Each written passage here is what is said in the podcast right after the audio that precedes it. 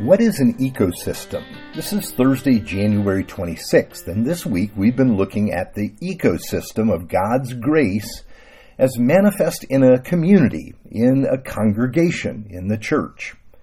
An ecosystem is a system or network of interconnecting and interacting parts, parts that require the others for the system to function.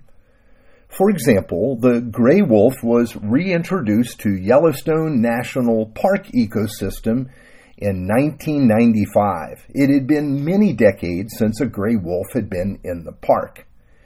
Little did environmentalists know what the results would be. The rivers even flow indifferently as a result. The trees grow differently as well. But we'll get to that shortly.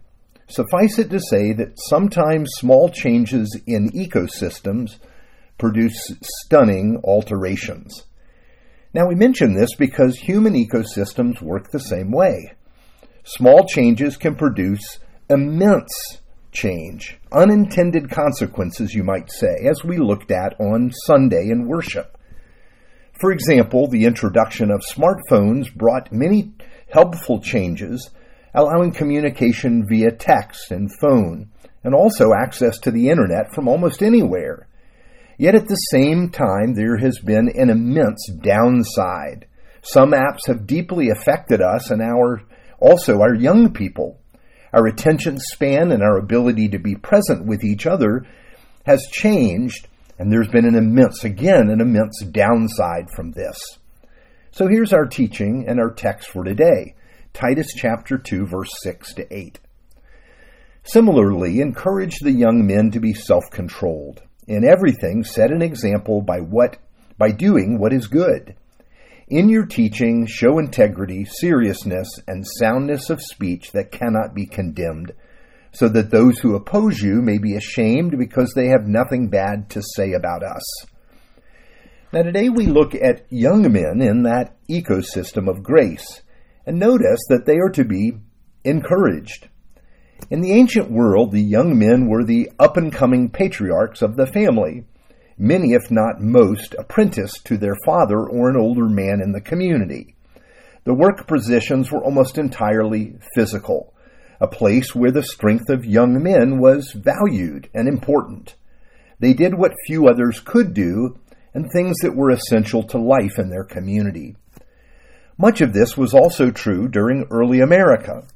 But as cities grew and manufacturing has moved overseas, the need for young men has shifted dramatically.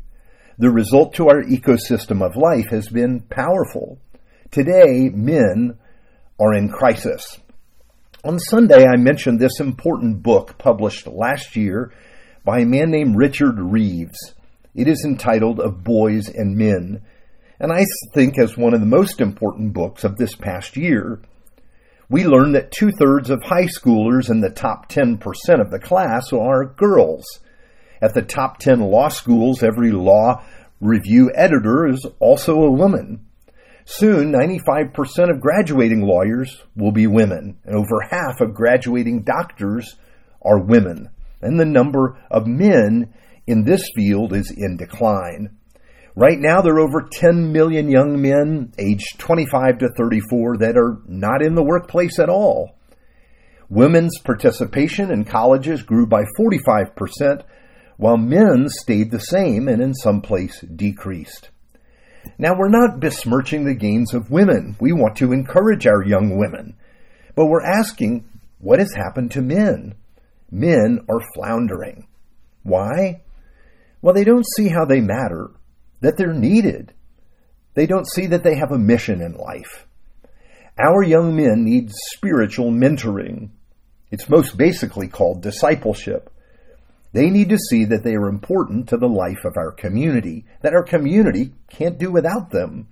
And that's the solution for the older men and women to cheer them on, to come alongside them in affirmation, to find ways to engage them in the life of the community where they can see that they are needed and they matter. It involves them learning a spiritual leadership that is crucial to our young women and young families. Where can they learn this? Again, they're going to learn it from the generation or generations before them. those who are older and willing to invest in them, to recognize their gifts and encourage them to grow and lead and learn. Let me tell you what happened to Yellowstone Park. When the wolves were reintroduced, first having a predator in the park meant that the elk population had to stay on the move. As a result, areas of the park that had been overgrazed by them began to produce new growth. The young aspen began to flourish, and as a result, there was more food for beavers. Now there are more beaver dams by far than before, and even the flow of the rivers has been affected. With growth along the rivers, there's more shady spots for fish to take refuge. You see, adding just one species back into the ecosystem created a cascading effect through the environment.